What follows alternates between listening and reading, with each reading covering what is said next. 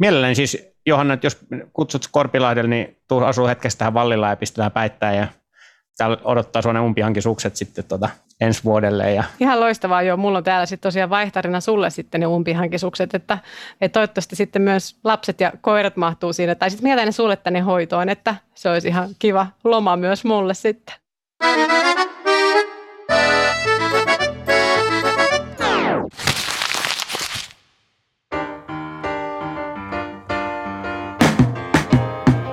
Uusi kaava.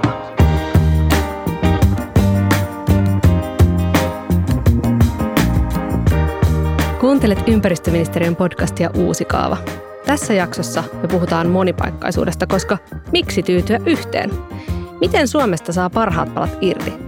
Entä jos ei halua omistaa mökkiä tai maksaa kahdesta eri asunnosta ja omistaa myös autoa, jolla kulkee niiden välillä?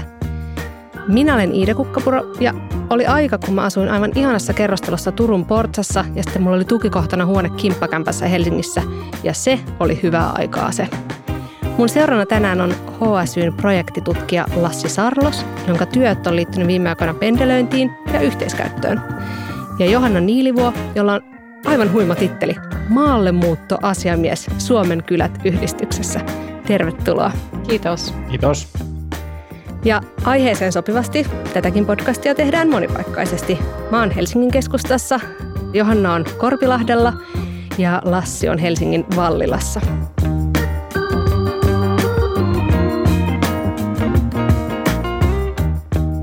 Mäkin olen haaveillut ehkä ennen kaikkea just isolla tontilla isossa talossa asumisesta, joka ehkä tarkoittaa usein maalla asumista, mutta meillä on toteutettu sitä, koska on päiväkotia, isovanhemmat ja ennen kaikkea meitä pitää täällä Helsingissä työt. Ja työ on ykkössyy, joka pitää kaupungissa. Sun työ, Johanna, on edistää nimenomaan maalle muuttoa, eikä sun työ pakota sua asumaan pääkaupunkiseudulla tai jossain muussa isossa kaupungissa. Mutta kaupungistuminenhan on kuitenkin tämmöinen megatrendi, joten sun työ kuulostaa aika haastavalta. No niinkin voidaan ajatella ja tietysti velko ajatella, että mulla on ihan koko Suomi tässä työ, työkenttänä, niin onhan se sillä lailla laaja. Mutta totta kai nyt tällä hetkellä eletään, eletään aikaa, jossa on päästy jollain tasolla luopumaan siitä paikkasidonnaisuudesta ja, ja siitä työpaikkasidonnaisuudesta. Ja se on ehkä niin kuin helpottanut toki tätä mun työtä, että, että mutta kyllä tässä siis työsarkaa riittää ihan ehdottomasti ja, ja päästä sitten vielä kiinni niihin teemoihin, että, että mitkä juuri on niitä sellaisia kynnyskysymyksiä tässä maallemuuttoon liittyen, että, että mitkä on niitä semmoisia mahdollisesti esteitä tai, tai juuri niitä kynnyksiä, mitä sitten yritetään tässä poistaa, mutta siis sehän on ihan loistavaa, että haasteita riittää. En mä ollut kuvitellutkaan, että tämä niin helppoa olisi. Monipaikkaisuus varmaan monelle niin kuin ensi ajatuksena kuulostaa just sitä, että on ykköskoti ja sitten on joku mökki. Ja nyt tässä korona-aikana se on ehkä ollut sellainen mielikuva, että keskiluokka pakenee tekemään etätöitä, ne, jotka pystyvät etänä työskentelemään. Mutta monipaikkaisuus on, tai pitää sisällään monta muutakin ratkaisua. Esimerkiksi on ykköskoti Oulussa ja työasunto Turussa tai avioeroperheessä voi olla lapsilla kaksi eri kotia Keravalla ja Hyvinkäällä tai opiskelija, joka asuu lukukaudet opiskelupaikkakunnalla ja sitten palaa sitten kotipaikkakunnalle. Eli se on tällaista niin kuin moninapaista elämää, jossa kodilla on monta eri keskusta. Onko tämä niin kuin nyt uusi ilmiö? Kyllähän siis ihmiset on, ovat liikkuneet kautta, kautta historian paikasta toiseen, että onko se sitten niin kuin – tämä moderni ajatus siitä, että ollaan asettauduttu johonkin ja sitten liikutaan sieltä käymään jossakin. Ja sitten, että jos ottaa vaikka työntekoon liittyvää, niin kyllähän vaikka 1800-luvulla hobot paineli tuolla niin kuin etsien töitä sitten vaikka ja liikku sen mukaan. Että se oli semmoista niin kuin jo paljon modernia käsitettä edeltävää. Että sitten tämä niin kuin monipaikkaisuus niin kuin nyky, nykykielessä ja tämmöisessä modernissa ajattelussa, niin sittenhän se paljon kytkeytyy tähän, tähän juuri, että on niin kuin asuinpaikka on jossakin ja sitten käydään vaikka töissä jossain muualla tai vapaa-ajan jossain muualla. Ja se oikeastaan mua on vähän niin kuin huvittanutkin tässä monipaikkaisuudesta, joka on nyt noussut tosi jotenkin trendikkääksi tai siitä puhutaan tosi paljon.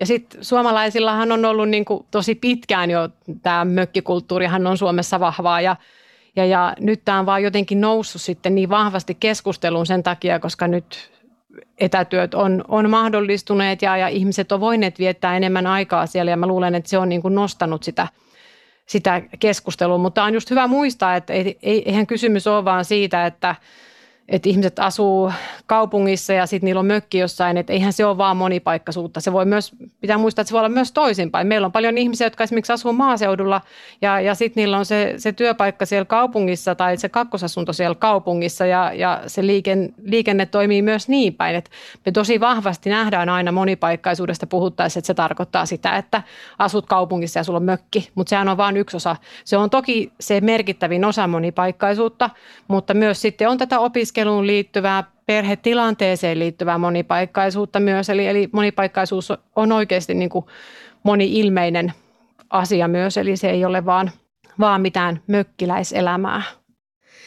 Mutta Lassi, jos työt pitää ihmisiä kaupungissa asumassa, niin sitten tämä pendelöinti, joka on sulle tuttua, niin kertoo ehkä sen niin kuin tarinan sen toisen puolen, että on ihmisiä, jotka eivät halua muuttaa kaupunkiin, mutta tai hankkia kahta asuinpaikkaa, vaikka sitten työ tuo säännöllisesti sinne isoihin keskittymiin. Miten pitkiä matkoja nykyihmiset on valmiita reissaamaan, että saa hyvän duunin, mutta sitten myöskin pitää sen rakkaan kotipaikan? Joo, no tähän me ollaan tarkasteltu, että miten tänne pääkaupunkiseudulle ihmisiä tulee töihin, että ketkä työskentelee täällä. Ja siinä on itse asiassa heti nostettava alkuun taas tämmöinen määrittely, määrittelyasia, että tarkastellaan sitä, että missä ihmisen asuinpaikkakunta on verrattuna siihen, missä hän käy töissä. Eli tämä, tämä kaikki pendelöinti sisältää myös kaikki, jotka toimivat tällä tavalla etänä. Eli se ei ole välttämättä aina sitä liikettä, liikettä paikasta toiseen.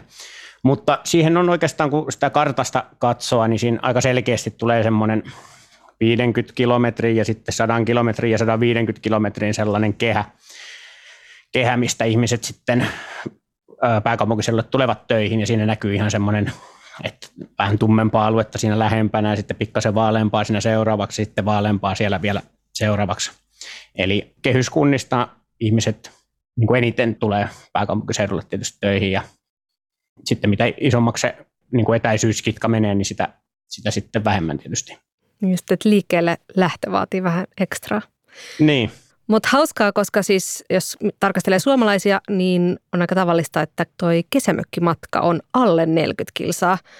Että puolet mökkimatkoista on niin lyhyitä, mikä tuntuu ehkä pääkaupunkiseutulaisesta aika luksukselta, että kesämökki on 40 kilsan säteellä, koska sitten taas Uudellamaalla ne on niin kuin kolminumeroisia mökkimatkat. Niin ehkä sille 50 kilsaa on semmoinen, jossa on vähän tätä liikkumisen kitkaa, olisiko niin ajatella?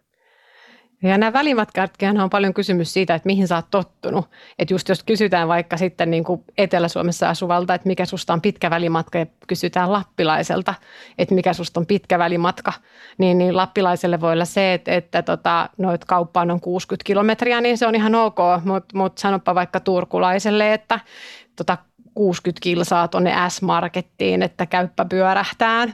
Että, että, että, että tämä täytyy myös niin kuin muistaa, että, että se on niin kuin hyvin sillä, sillä lailla kuitenkin paikkasidonnaista se, että miten se, ne etäisyydet koetaan, koska se on se kysymys, mihin sä oot tottunut. Ja, ja ehkä just tässä, tässä kohtaa näkyy kuitenkin se maaseudun ja kaupungin ero, ero siinä, että, että jos sä oot koko elämässä asunut ja elänyt sillä lailla, että sä oot tottunut siihen, että, että kauppa ei ole niin kuin tuossa viiden minuutin päässä, niin se on, sekin on sitten ihan ok.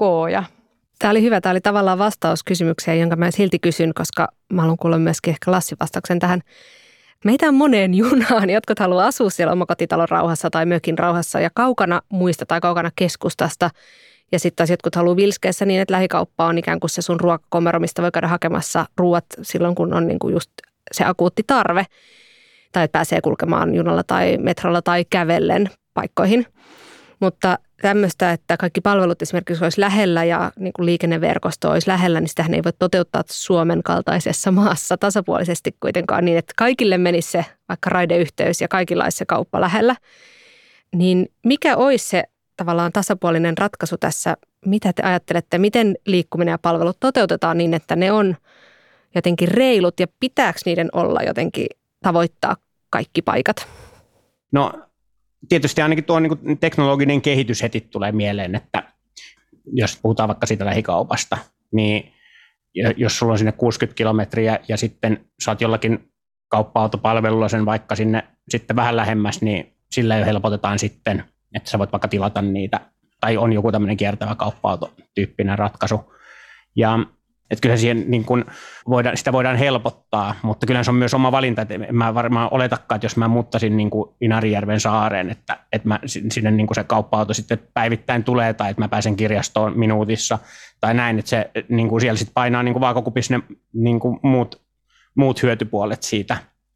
Tietysti jos pakotetaan asumaan siellä, sä et halua, niin sitten se on toinen juttu, mutta tota, tässä ehkä semmoista niin yksilön valintaa myös niistä hyvistä ja huonoista puolista sitten, niin sitä, sitä pitää pohtia. Joo, mä näen asian kyllä aika samalla lailla kuin Lassi, että mä oon kanssa sitä mieltä, että että kaikkea ei voi niin kuin saada, eikä mun mielestä pidä saada. Ja totta kai kyllähän se niin on, että, että kyllä maaseudulla montaa harmittaa se, että, että bussivuorot on lakkautettu ja mullakin on itselläni kahdeksan kilometriä lähimpään bussipysäkille, jossa ehkä kaksi kertaa päivässä kulkee sitten lähimpään kaupunkiin se bussi.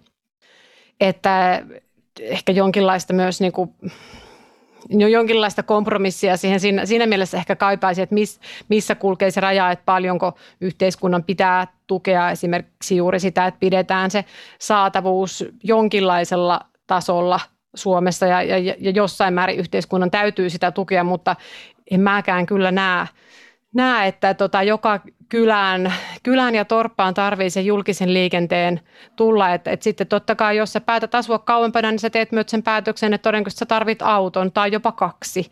Jos sä oot perheellinen ja, ja tarvii kulkea töissä, kuljettaa lapsia ja näin, niin se on vaan sitten myös, myös valinta. Mutta pitää myös juuri muistaa se, että että sitten jos sä asut vaikka maaseudulla ja, ja sulla on pitkät välimatkat, niin todennäköisesti sä myös mietit ja suunnittelet niitä sun menemisiä tarkemmin. Eli ei silloin käydä joka päivä kaupassa. Silloin käydään kerran viikossa, ehkä maksimissaan kaksi kertaa viikossa kaupassa. Eli, eli myös tulee semmoista niin kuin, voiko nyt sanoa resurssiviisautta tai mitä se sitten olisikaan, niin myös siihen toimintaan. Eli sitten sitä niin kuin suunnitellaan eri tavalla ja, ja katsotaan taas eri kulmasta niitä asioita – toisaalta niin kuin aika nopeasti sopeutuu niin kuin monenlaiseen, että sitten, ja sitä niin kuin kaipaakin monenlaista, että asuin siis tuolla Chilen Patagoniassa hetken, hetkisen aikaa oli semmoinen kartoitusprokki siellä, ja siellä oli lähimmälle hiekkatielle oli niin kuin, siinä oli 15 kilometriä, lähimpään kylään oli kolme ja puolen tunnin ajomatka, lähimpään kaupunkiin oli 10 tunnin ajomatka. Niin sitten se, mitä tässä puhuit tästä resurssiviisaudesta ja muusta, niin siellähän se kanssa sitten tulee, että, että sitä sitten sä tosiaan mietit, mitä sä tarvitset sen seuraavan kahden kuukauden aikana ja ja sitten toisaalta niin kun, sit se mindset muuttui siihen, mikä oli oikeastaan tämä pääpointti tässä, että se mindset muuttuu aika paljon sitten myös, että sinnehän sopeutuu sitten vallan mainiosti. Mä kyllä tykkäsin ihan hirveästi olla siellä, voisin kuvitella, että asuisin siellä pidempiäkin aikoja, mutta tota, täällä mä silti olen. Tämä on vastakohta tiiviydelle ja siis tiiviys, jos mikä on niin semmoisen ehkä asumisen kehityksen ja semmoisen kaupungistumisen oikein varsinainen ajan ihanne. Ja jos puhutaan nyt sillä tavalla vähän niin kuin isommassa Suomen mittakaavassa tiivistymisestä, niin se on tavallaan helppo ymmärtää, koska se on tosiaankin myöskin ekologisesti aika helppo perustella, että rakennetaan ehyttä yhdyskuntarakennetta, jossa asiat tehdään, tehdään tehokkaasti. Ja valtiohan tukee kuntia, jos ne rakentaa sellaisille alueille, joissa oma auto esimerkiksi ei ole elinehto, eli tavallaan tukee sitä, että silloin voidaan tehdä ekologisempia valintoja asumisen kannalta. Mitä te ajattelette, onko se oikea tapa ohjata sitä Suomen kehittymistä? No mä en näe sitä kyllä tuolla tavalla. Pakko sanoa ihan, ihan suoraan, että, että semmoinen keskittämispolitiikka on, on aika lailla eri, erilainen näkökulma kuin mikä mulla, mulla siihen asiaan on. Että, että sit sekin, että ihmiset pakataan asumaan lähekkäin ja vieri, vieri viereen ja, ja sitten se yleensä myös tarkoittaa, että, että erilaisia palveluita ja palveluverkostoja rakennetaan yhtä lailla. Eli jos taas ajatellaan sitä semmoista niin infrastruktuuria ja, ja palveluiden joukkoa, mitä sitten yleensä sit liittyy siihen tiheästi asumiseen, niin, niin sinällään mä niin kuin hiukan kyseenalaistan myös sitä, sitä ekologisuutta siinä mielessä, että sitten jos sulla on joku yksittäinen torppa jossain metsän keskellä, pieni torppa, jossa jolla on oma kaivo, jossa kompostoidaan ja kierrätetään, niin niin, niin mä en sinällään haluaisi tätä niin kuin ekologisuutta asettaa kyllä vastakkain, että kyllä siinä niin kuin, tai ehkä mä itse näen, että se ekologisuus on aika lailla semmoinen niin kuin henkilön valinta, tätä on yritetty vertailla ja, ja asettaakin jonkin verran vastakkain tätä, että onko ekologisempaa asua kaupungissa vai maaseudulla, mutta kyllä mä näen, että se on sen henkilön, henkilön oma valinta ja, ja myös niin kuin, ja mun mielestä niin kuin perustuslaillinen oikeus ihmisellä pitäisi olla valita oma asuinpaikkansa ja, ja kritisoin sitä, että, että isäntä tai emäntä ei saa rakentaa omalle maalleen niin kuin tilanne näinä päivinä. Meillä monesti valitettavasti on, että en sillä lailla näe mitään itseisarvoa siinä. Ymmärrän ajatuksen sen keskittämispolitiikan takana, mutta en näe niin kuin itseisarvoa siinä, että kaikkien pitäisi asua vierekkäin ja, ja niin kuin lähekkäin toisiaan. Jo sen takia, että se ei sovi kaikille.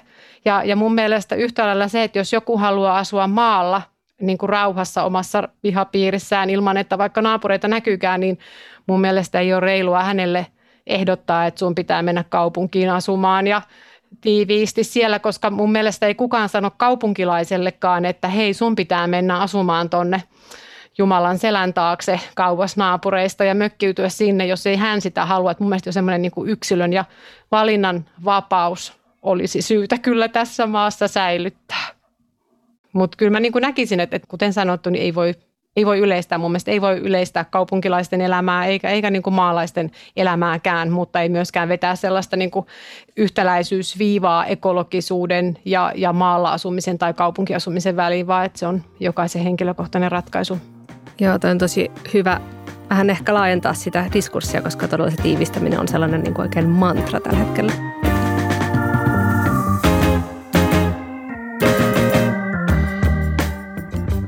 Puhutaan vielä vähän maaseudusta, mitä se ehkä on ja ei ole, niin kuitenkin se on ehkä toinen tämmöinen opittu totuus, että maaseutu nähdään tällaisena niin kuin elämän iltaroskona, jossa just palvelut karkaa ja koulut keskitetään ja kyläkoulut lakkautetaan ja ihmiset, nuoret muuttaa pois ja vanhukset ehkä jää johonkin syrjäkylille ja tuuli vähän ujeltaa tyhjien talojen ikkunoissa, joita sinne on hylätty.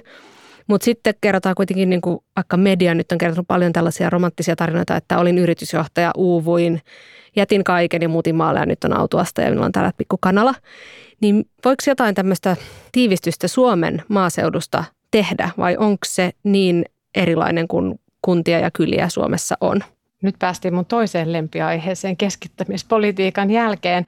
Siis juuri näin, että se on, on juurikin erilaista ja ei voi nähdä mun mielestä jälleen kerran samalla lailla, kun ei voida ajatella, että, että kaikki kaupungit ja kaupunkilaiset on samanlaisia, niin samalla lailla ei voi ajatella, että kaikki maaseutu ja kaikki maalaiset on samanlaisia, vaan että sinne mahtuu todella paljon monenlaista. Että jos ajatellaan, että meillä on Suomessa noin 4000 kylää, niin sinne mahtuu ihan varmasti niitä nukkuvia kyliä, joissa ihan jokainen elää omaa elämäänsä ja ei siellä ole mitään vahvaa yhteisöllisyyttä, mutta sitten myös niin kuin sen toisena puolena niin meillä on niin kuin aivan sillä lailla niin kuin upeita kyliä, joissa on todella aktiivista toimintaa ja, ja yhteisöllistä ihan samalla lailla kuin kaupungeissa. Esimerkiksi on korttelitoimintaa ja sielläkin on herännyt monissa tämmöinen kylämäinen ajatus ja, ja niin samalla, samalla tavalla niissä kylissä on, on hyvin paljon elämää ja toimintaa ja myös se, mikä ehkä ei näyttäydy sellaisille ihmisille, jotka ei itse asu tai jolla ei ole niin kokemusta siellä maaseudulla tai kylissä elämisestä, niin ei näe sitä, että kuinka paljon kylissä tehdään niin kuin esimerkiksi talkootyötä ja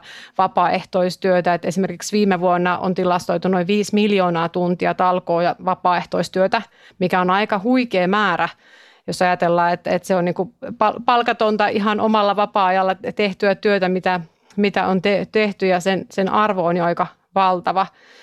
Niin kyllä siellä niin kuin maaseudulla ja kylissä ihmiset paljon rakentaa sitä palveluita ja, ja sitä omaa arkea niin kuin ihan itse oman näköisekseen. Ja, ja se on mun mielestä semmoinen niin kuin, itse näen semmoinen hatun, hatunnoston paikka, että, että, että, koska se, juuri se mediassa se keskustelu on tätä, että maaseutu kuolee ja kuka sulkee viimeisen oven ja, ja tällaista. Ja, ja jotenkin sitä ajatusta vyörytetään, että haluan kyllä omalta osaltani olla sitä, sitä tota, siinä, siinä mielessä niin kuin puhumassa, puhumassa sitä vastaan, että, että meillä on kuitenkin edelleen myös hyvin elinvoimaista maaseutua ja, ja elinkeinoa siellä, siellä maaseudulla ja siellä todellakin niin kuin tapahtuu ja, ja minusta ihana sellainen yksi vanhempi kyläaktiivirouva sanoi, että, että meillä on muutakin kuin luonnon rauhaa. Eli myös se, että ymmärretään, että se maaseudulla asuminen ei ole vain luontoa ja metsiä, vaan että siellä oikeasti myös tapahtuu. Siellä on ihmisiä ja, ja paljon tapahtumia ja, ja monenlaista, että, että se on myös hyvä hahmottaa, että, että meillä on aktiivisia kyliä, kyliä ja kylätoimijoita ja paljon erilaista tapahtumaa siellä kylissä. Ei se ole mikään nukkuva ja pysähtynyt maaseutu. Tästä päästään talkoiden kautta hyvin tähän jakamiseen. Ja Lassi, sä oot ollut yhteiskäyttöhankkeissa mukana niin kuin aika isoissakin, tai vaikka isossa vuokratalossa, missä on satoja asuntoja ja järjestitte siellä kaikki tapahtumia ja pyöränkorjausta ja parvekeviljelmiä ja niin kuin sysäyksiä, että mistä, mistä se yhteisöllisyys voi rakentua. Mutta kaupungithan on aika anonyymiä paikkoja, tällainen iso kerrostalo mahdollistaa aika anonyymin elämän. Ja se on ehkä enemmän kuriositeetti, jossain taloyhtiössä on tosi yhteisöllistä kuin, kuin että se olisi lainalaisuus, että näin on aina. Ja yksi teidän saama palaute tässä hankkeessa oli mahtava.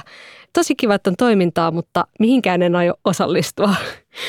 Jotain tästä käytännön oppia hankkeesta varmaan jäi tämän palautteen lisäksi, niin mitä, mitä sulla on niin sellaisia työkalupakissa tästä kokemuksesta, mitä voisi ehkä just jalostaa sitten laajemminkin muuallakin kaupungissa ja saada sitä talkoa henkeä, mikä ehkä maalla on luontaisempaa, kun on tuttuja ihmisiä ja pienempiä yhteisöjä? Nämä oli Helsingissä ja Vantaalla. Meillä oli, siis, meillä oli tämmöinen kestävän asumisen kummikokeiluhanke ja meillä oli kaksi tämmöistä kummikohdetta siinä, jotka oli tuolla Helsingin Malmin kartanossa ja sitten Vantaan Myyrmäessä. Siellä toimittiin tosiaan asukkaiden kanssa ja Ähm, niin, että miten, miten saada semmoista yhteisöllisyyttä. No, tässä oli vähän kokeiltu semmoista niin kuin ajatusta, että, että olisi tämmöinen kummi, vähän niin kuin kummikouluja, niin että olisi tämmöinen niin kuin asumisen kummi, että joka olisi sitten läsnä, läsnä ja miettimässä, että mitä kaikkea me voitaisiin täällä tehdä ja osana innostumassa siihen toimintaan. Ja kaiken näköistä tosiaan kokeiltiin, ja mikäköhän siinä olisi semmoinen niin kuin eniten, mikä, mikä niin kuin auttaisi siinä. Mun mielestä se niin kuin, pitäisi olla semmoista kaiken yhteisöllisyyden, niin se pitää kuitenkin lähteä sieltä sisältä sitten, että mä en voi tulla sinne niin kuin kertomaan, että näin, näin pitäisi tehdä ja näin te saatte tästä niin kuin mukavan asuinympäristön ja näin, vaan enemmän niin kuin tulla sinne ihmisten arkeen sit mukaan ja, ja kysellä vähän, että mitä te haluaisitte tehdä ja miten me voitaisiin niin tehdä tästä, minkälaisia juttuja olette unelmoinut siitä, että, että täällä niin voisi olla ja mitä me ehkä tämmöisessä aikajänteellä, meillä oli nyt yhdeksän kuukautta oli toimintaa näissä kohteissa, niin mitä me kerettäisiin tekemään. Ja sanotaan, että ei tarvitse itse keksiä mitään, että kyllä ihmiset niin kuin siellä kuitenkin siis aina on niitä ideoita ja sitten se vaan, että, että, että joku tarttuisi niihin ja sitten saataisiin niin kuin siihen sitä porukkaa mukaan, niin se ää, ei välttämättä aina se niin kuin organisointi sieltä ideasta, niin se tarvii jonkun semmoisen niin kuin, vähän siihen niin kuin kokoavan, kokoavan. Ja tässä oli ehkä se kummin idea, että kootaan niin kuin ihmisiä yhteen, jotka on kiinnostuneet tietyistä jutuista ja sitten tehdään niitä, tehdään niitä sillä sovitusti. Ja meillä oli siis kaikkea, että just tätä pyörän korjaushommaa ja vähän tämmöistä asukasviljelmiä ja sitten oli tämmöisiä niin kuin kestävään kuluttamiseen liittyviä tapahtumia ja näköisiä vierailuja ja sitten kaikkea tämmöistä lähiluontokokemuksiin liittyvää ja muuta. Yhteiskäyttöpyöriä kanssa kokeiltiin toisessa paikassa ja ne oli oikein semmoinen toimiva, toimiva systeemi, kun ei tämä Helsingin eikä Vantaan kaupunkipyöräsysteemi, se jäi vähän sinne väliin just se Malmin kartano, niin sitten otettiin heille tämmöiset omat ja Siis ihmisistähän toi on kiinni, ja jos miettii tämmöistä niin kuin jonkun konseptin juurruttamista, niin kyllä se vaatii sen, että, että jos kokeillaan vaikka jotain, tässä meillä niin kuin kokeiltiin, että tämmöistä niin kuin kummihommaa sitten, että siitä, siitä jää sitten niin posi, positiiviset kokemukset ja sitten ehkä teit, että tämmöisiä asioita mä voisin tehdä sitten itsekin, että ei siihen välttämättä mitään hanketta tarvita. Ainakin palautteen perusteella vaikutti siltä, niin kuin tästä Iida luit ääneen, niin, niin tuota, vaikutti siltä, että siis saivat ihmiset tästä paljon ja, ja tota, osa sitten tämmöisistä toimivista hommista sitten jää, jää elämään sinne. Mitä voisi sieltä niin, kylien yhteisöllisyydestä ehkä sitten ammentaa? Oliko se kommentoimassa Johanna? Joo, mulla oli pakko tätä, tätä teidän kummiasiaa ja mulle tuli siitä mieleen, koska me on paljon nyt yritetty lanseerata tämmöistä kyläkummiajatusta myös niin kuin täällä niin kuin kylille. Eli juuri tätä, että sit jos on niin kuin monipaikkaisuutta tai sitten muuten vaan näitä maalle muuttajia, että, että, että niin kuin edistettäisiin sitä vastaanottokykyä joka monesti on meillä, niin kuin koetaan joskus haasteelliseksi ajatellaan, että, että kylät on jotenkin sisäänpäin lämpiviä tai että on vaikea päästä mukaan sinne yhteisöön. Ja meillä on tämmöinen samanlainen niin kuin kummi-idea, että olisi kiva, kun olisi tällainen kyläkummi, joka ottaisi vastaan siellä, siellä kylällä ja oli hauska kuulla, että teillä on ollut ihan samaa ajatusta ja just niin kuin tämä kommenttikin kertoi, että kivaa kun on elämää, mutta ei kaikki halua osallistua. Ja se oikeastaan täällä, niin kuin itse koen, että täällä maaseudulla on se kiva puoli on just se, että sä saat aivan tasan määritellä täällä sen, sen oman yhteisöllisyyden, että, että kun sitä paljon puhutaan, että, että kylät ja maase, maaseutu on sellaista niin kuin yhteisöllistä, mutta sitten täällä on myös ne etäisyydet on sellaiset, jotka mahdollistaa sulle sen, että silloin kun mä päätän mökkeytyä, niin mä saan mökkeytyä rauhassa ja sitten kun mä haluan olla mukana siinä kylien yhteisöllisyydessä, niin sitten mä voin lähteä mukaan tapahtumaan ja järjestämään ja, ja tekemään niin kuin monenlaista, että, että se on mun mielestä hienoa, hienoa täällä. Mutta samalla lailla myös musta on hienoa kuulla noita kaupungin esimerkkejä ja just vasta luin jostain tämmöisestä ryhmärakennuttamishankkeesta, joka oli muistaakseni Helsingissä ja se kuulosti juuri siltä, mitä olisi kiva tuoda tänne niin kuin myös maaseudulle. Eli porukalla lähdetään jo, niin kuin, että lähtökohta on jo se niin kuin yhteisöllisyys ja yhdessä tekeminen, niin tykkään tosi paljon tuosta ryhmärakennuttamisen ideasta ja ajatuksesta. Kyläkummien lisäksi niin nyt on ideoitu esimerkiksi tätä, tämän, ehkä tämän koronan tiimoilta, niin vaikka tällaisia etätyötiloja maaseutukyliin tai pieni, pienille paikkakunnille. Ja sehän on esimerkiksi ihan hyvä ajatus, kun etätyöt käy todella voimille, jos niitä tekee vain kotisohvalta tai kotitoimistolta, niin et pääsee johonkin, missä on sitä jaettua tilaa. Mutta se ei kuitenkaan ehkä se ratkaisevin tekijä, että se houkuttelee ihmisen oikeasti muuttamaan johonkin muualle, vaan kyllä palvelut ja varmaan se sosiaalinen just verkosto tai ystävät tai perhe tai joku muu tämmöinen voimakas vetovoimatekijä on se ykkönen. Mutta mitä muuta kuin kyläkummeja maaseudulla tarvittaisiin, että se houkuttelisi? No liittyen tuohon niin etätyön mahdollistamiseen, niin, niin tämmöiset niin kovat infrat tietysti on pakko mainita. Eli juuri se, että siellä on tietoliikenneyhteydet toimii, eli yleensä sitten se tarkoittaa sitä, että pitää olla valokuitua vedettynä vähintään sitten niihin etäpalvelupisteisiin ainakin. Eli meillähän esimerkiksi kylillä on todella paljon kylätaloja, jotka on aika vähällä käytöllä ja on paljon puhuttu tämmöisistä monipalvelupisteistä, että kylätalot voisi palvella siinä, että siellä olisi ne hyvät yhteydet, sinne voisi tulla tekemään töitä, ne voisi olla myös yrityksien pop-up-tiloja. Ja juuri näin, että sinne voisi yhtenä päivänä tulla vaikka hieroja, kampaa ja erilaisia palveluita tarjoamaan, myymään omia tuotteita ja, ja näen siinä kyllä paljon potentiaalia, että me saataisiin näitä kylätaloja valjastettua siihen semmoiseen niin yhte, yhteisölliseen käyttöön ja yhteisiksi tiloiksi ja juuri se, että, että olisi ne toimivat tietoliikenneyhteydet ehdottomasti. Ja, mutta sitten me myös, jos ajatellaan sitä vetovoimaa maaseudulla, niin nuoria ajatellen, niin me tarvitaan opiskelu- ja harjoittelupaikkoja. Nyt tämä opiskelukin on ollut aika lailla semmoista niin kes, keskittämistä, että, että on tiettyjä, tiettyjä isoja kaupunkeja, missä voi opiskella, että tähän me tarvitaan niin kuin ratkaisuja. Ja onneksi sitä jonkin verran on jo olemassakin, jolloin voi myös niin kuin etänä, etänä opiskella enemmän kuin mitä se nykyään on. Ja silloin se mahdollistaa sitä, sitä nuorten maaseudulla olemista, mutta sitten me ehdottomasti tarvitaan myös ihan erilaisia uusia asumisen muotoja maaseudulla – Maaseudun asuminen on tällä hetkellä hyvin vahvasti omistuspohjaista, tarkoittaen sitä, että joko sä lähdet siitä, että sä ostat tontin ja sitten sä rakennat siihen talon tai sitten sä ostat sen valmiin talon ja, ja sulla pitää olla aika paljon niin kuin lyödä pätäkkää tiskiin tai sitten ottaa iso laina. Ja selkeästi tällä hetkellä nousee se, että tarvittaisiin vuokra-asumista maaseudulle. Eli moni haluaisi tulla kokeilemaan sitä maalla asumista ja ei sitoutua heti siihen, että, että ostaa talon ajattelee jotain vaikka yksinhuoltajaa ja tulee lasten kanssa, niin on aika iso kynnys sitoutua siihen ja, ja välttämättä saakokaan edes lainaa ja onko se järkevää. Niin vuokra-asuminen olisi todella kannatettavaa ja myös tämmöiset erilaiset, niin kuin äsken jo sanoin, tämmöinen ryhmärakennuttaminen esimerkiksi, yhteisöllinen pientaloasuminen ja muut uudenlaiset tavat, joita on todella vähän vielä meillä maaseudulla, niin mielelläni näkisin kyllä tällaisia, jotka niin kuin madaltaisi sitä maalle tulon kynnystä, että ei ole aina kysymys siitä, että pitää omistaa sitä kiinteistöä, jossa asuu ja, ja myös tämmöinen kokeilukulttuuri, niin niitä kyllä mielelläni niin kuin toivottaisin tervetulleeksi maaseudulla ja niitä, jotka lähtis viemään tällaisia projekteja suuremmalti eteenpäin, niin se edistäisi varmaan myös sitä maalle muuttoa.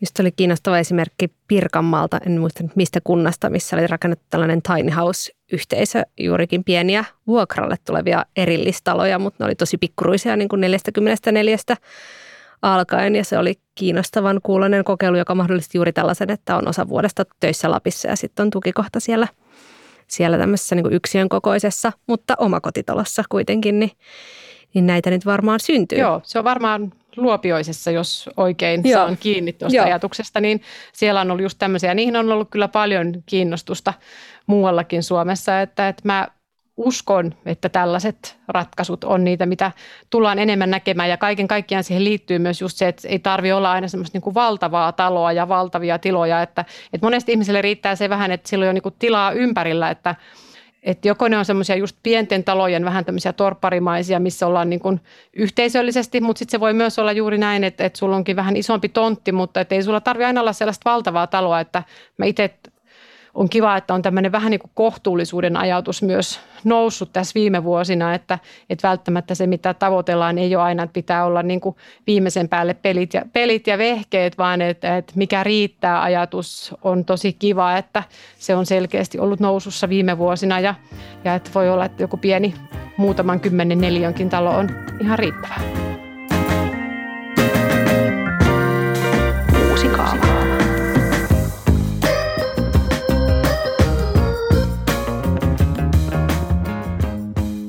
Tästä monipaikkaisuudesta tai sen niin kuin ikään kuin ehkä yleisyydestä, niin yksi haaste sen ehkä tunnistamiseen on se, että tosi iso niin kuin määrittävä tekijä on se, että voi olla vain yhdessä paikassa kirjoilla Suomessa ja ei voi olla esimerkiksi niin kuin kahden kunnan kuntalainen. Ja nyt se on kuntavalialla taas noussut esiin tämä keskustelu, että miten tätä voisi ratkaista ja myös tätä verojakaumaa niin kuin mökkikunnan ja ja asuinkunnan välillä esimerkiksi. Mutta mitä dataa me saadaan? Pendelöinti on varmaan yksi tapa seurata sitä, että, että miten ihmiset liikkuu tai mistä, voi, mistä saadaan tietoa työpaikan ja asuinpaikan välillä, mutta mitä, mitä me oikeasti tavallaan tästä voidaan mitata, jos numeroista puhutaan? Joo, no toi on tosi mielenkiintoinen, että sieltä tosiaan niin kuin asuinpaikka ja työpaikka sijainti, niin se ei, se ei vielä kerro siitä itse liikkeestä mitään. Tuo Helsingin yliopistossa tutkittiin tätä, tai on tutkittu siis tätä asiaa, ja siitä julkaistiin tällainen Digital Geography Lab, ja täällä on ollut tämmöisiä tutkijoita kuin Olli Järv, Elias Wilberg, Tuuli Toivonen, Tuomas Väisänen tekemässä tällaista, laskenut siis Elisan ja Telian matkapuhelindatasta, että mihin tolppaan se kiinnittyy, niin tässä on otettu sitten ihan tämmöinen niin kuin kriisinhallinta ajatus, että, että okei, että, että jos ihmiset onkin jossain ihan muualla kuin missä niiden asuinpaikkakunta sanoo, niin, niin miten se vaikuttaa sitten, jos jossakin tautitapaukset sitten nousevat, nousevat jossain muu, niin kuin semmoisessa kunnassa, missä ei ole varauduttu siihen, että ihmiset ovatkin siellä. Eli tässä oli tämmöinen näkökulma, mutta pätee ihan sitten, sitten muuhunkin. Ja totta kai tässä on myös, niin kuin, että, että voidaan niin ajatella, että joo, huono juttu, että ei pystytä varautumaan niissä vaikka sosiaali- ja terveyspalveluissa niihin oikeisiin kuluttajamääriin, mitä Lassi tässä juuri, juuri niin kuin tarkoitti. Mutta sitten taas totta kai se to, toinen puoli, että, että se on mahtavaa, kun tulee ihmisiä ja käyttää niitä palveluita. Ja monissa kesämökkikunnissakin on näin, että, että niiden kesämökkiläisten voimin ja, ja niiden tuomalla niin kuin euroilla pystytään pitämään sit niinku ympäri vuoden tiettyä palvelutasoa sellaisissa kunnissa, missä ilman mökkiläisiä se ei niinku onnistu. Että, et silleen tässä on hyvin paljon niinku erilaisia puolia tässä asiassa. Mutta kyllä mäkin näen, että, että toi anonyymit teletiedot on tärkeää siinä kohtaa, että me oikeasti juuri tiedetään, että missä, missä ne ihmiset on ja että se lähtisi myös vaikuttaa siihen päätöksentekoon ja just niihin pal- palveluihin. Että sitten jos sanotaan, että ei, täällähän asuu vaan – sata ihmistä, että ei tänne mitään palveluita tarvitse, mutta sitten siellä voi kesäaikana asua niin kuin parhaillaan kymmenkertainen määrä niitä ihmisiä. Ja se voi oikeasti, se koko ajan juurikin näin se pitenee se, että se voi olla se puoli vuotta ja puoli vuotta, niin kyllä se niin kuin jossain pitäisi sitten ruveta näkymään se, että ihmiset kuitenkin tosiasiallisesti asuu kahdessa paikassa tai toki voi asua jopa useammassakin. Ja se on ihan crazy, että on siis tosiaankin kuntia, joissa on paljon enemmän mökkejä jossain Paraisilla ja Mäntyharjulla kuin vakituisia asukkaita. Kuitenkin, koska kaikkihan Suomessa myös ajattelee, että kaikilla suomalaisilla on mökki, niin varmaan suurimmassa osalla suomalaisista on joku, jonkunlainen niin kuin access johonkin jonkun omistamaan mökkiin tai sukulaisen mökkiin, mutta oikeasti vain omistavan luokkaan kuuluu vain joka seitsemäs suomalaisista. Ja se, että, että sulla on monta eri asuinpaikkaa, niin sehän ei ole mikään ihan ilmainen ratkaisu todellakaan, vaan siinä just monella myöskin se talous on este sille vaikka haaveen toteuttamiselle, että olisi oma kesämökki. ja just jos asuu tälleen puoli vuotta ja puoli vuotta, niin varmaan tarvii just auton ja on ehkä kahdet lämmityskulut tai voi olla, että toinen koti on tyhjillään puolet vuodesta, niin sehän on myöskin ihan, ei ole mikään ekoteko, sanotaan näin. Mutta teidän molempien ekspertiisiä yhdistäen, niin onko sitten ehkä tässä yhteiskäytössä ja semmoisessa jakamisessa niin jotenkin realistinen ratkaisu tähän sekä taloudelliseen pulmaan, että sä voit saada tavallaan edullisemmin myös accessin sinne mökille, että sulla onkin kimppakämppä vaikka, tai siis maaseudulla kimppakämppä tai sitten kimppakämppä kaupungissa ja oma asuinmökki jossain syrjäkylällä, niin onko se se ratkaisu, jolla kaikki saa toteuttaa, mitä oikeastaan haaveilee? Niin, se on kaunis ajatus se, että yhteiskäyttö, että, että mulla olisi vaikka sitten kaveriporukka tai vaikka kuusi ihmistä, ketkä ostaisivat yhdessä sitten jonkun tontin ja jonkun mökin sinne ja sitten käytä siellä vuorotellen ja, ja näin. Sitten mä mietin heti mä mietin tätä näillä uhkien kautta, että sitten näissä sukumökeissä se oikeastaan nähty, että mihin se sitten helposti johtaa. niin, mutta tota, joo, että jos on hyvät kaverit keskenään tai sitten on se niin kuin selkeä... Niin kuin, tai hyvä sopimuspohja. Niin, hyvä sopimuspohja, mutta kyllähän siis mun mielestä niin kuin, niin kuin autiotuvat on hyvä esimerkki tosta, että sehän on, niin kuin, se on siellä auki kaikille, ketkä sinne menee ja silloin kun ihmiset saa ilmaiseksi, ilmaiseksi niin silloin tuntuu, että kunnioitetaan niin kuin enemmän kuin sitten, että, että, että jos tulee joku, että mä maksan tästä ja sitten ei ollutkaan siinä kunnossa kuin piti, niin sitten helpommin sit lähdetään valittamaan. Mielestäni autiotuvat on niin kuin hieno, hieno ja pitkä historiallinen esimerkki siitä, että kyllä tuommoinen voi myös toimia. Et on, on niin siis paikkoja yhteiskäytössä ja niissä sitten käydään ja, ja tuota, no en ole metsähallitukselta kyllä sitten kysellyt, että missä kunnossa ne joskus on, mutta itse aina kun on mennyt niihin, niin on ollut kyllä sille tuntuu, että ihmiset kunnioittaa sitä heti kun saa niin kuin ilmaiseksi. Mitä kauempana erämaassa, sitä paremmassa kondiksessa, näin mä oon ymmärtänyt metsähallituksen puheesta. Ja mitä pidempi matkaa autiotuvalle, niin sitä paremmassa kunnossa ne pidetään. Että jos on tien lähellä, niin sitten sinne mennään ehkä pitää bileitäkin välillä. Joo, se käy ainakin järkeen.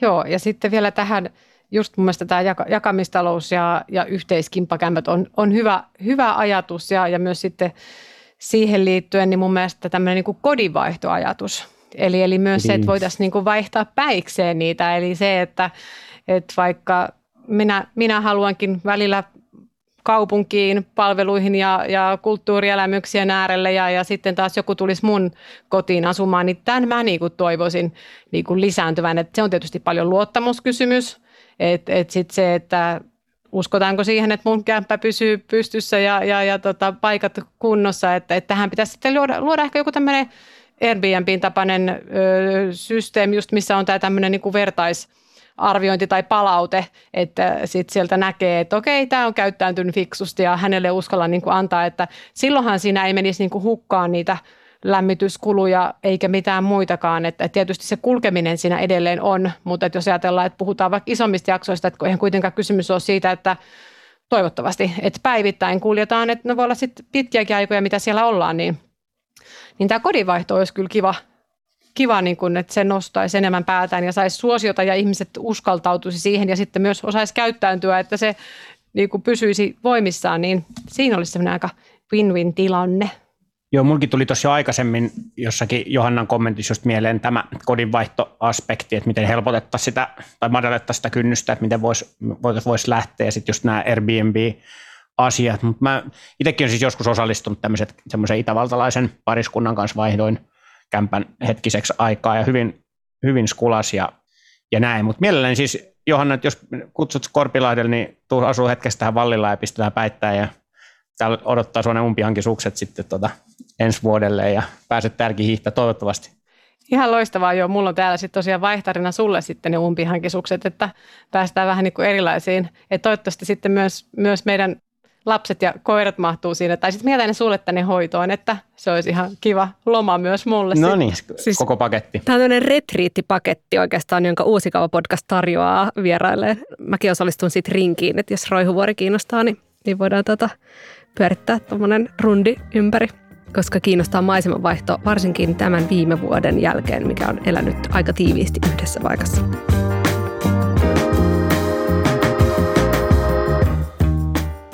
Mutta nyt mennään mielikuvitusmatkalle. Jos te saisitte valita itsellenne uuden kodin, ja nyt teidän siis pitää myös valita uusi koti, joka on tuttu jostain niin tämmöisestä mielikuvituksen tuotteesta, eli kirjasta, elokuvasta, sarjasta, sarjakuvasta, johon te mieluusti muuttaisitte vähintäänkin puoleksi vuodeksi ja puoli vuotta saa asua kotona.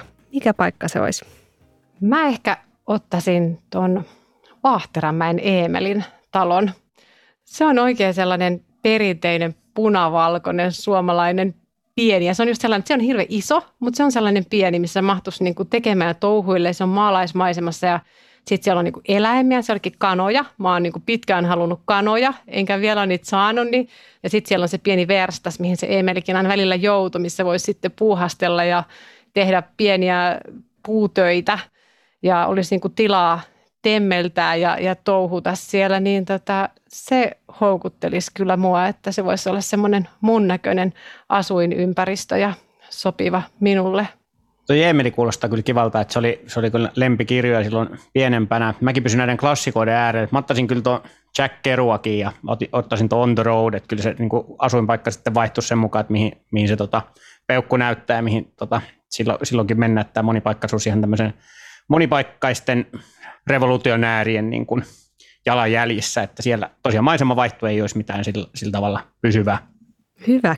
Mulla on eka kertaa tähän vastaus, koska mä en ole ikinä ehtinyt miettiä, mulla on tämmöinen uudempi esimerkki. Netflixissä oleva Sex Education-niminen sarja, niin sijoittuu Walesiin ja siinä sen päähenkilön, se on sellainen teinipoika, 16-vuotias poika Otis, ja sillä on sellainen upea terapeutti äiti, jonka kanssa ne asuu kahdestaan semmoisessa niin ruotsalaisessa piparkakkutalossa, vähän vahterämäkimäinen, mutta Walesissa semmoisen vehreän joen varrella semmoisessa tosi vihreässä laaksossa ja niillä on semmoinen upea terassi, joka antaa sinne joelle ja se on vähän semmoinen amerikkalaismaalaisromanttinen talo sisältä sisustukseltaan semmoinen jotenkin vähän silleen sadunhohtoinen sinne mä tosi mielelläni tällä hetkellä mielikuvituksessani meen ja sitten sinne vähän pulahtamaan välillä sinne jokeen.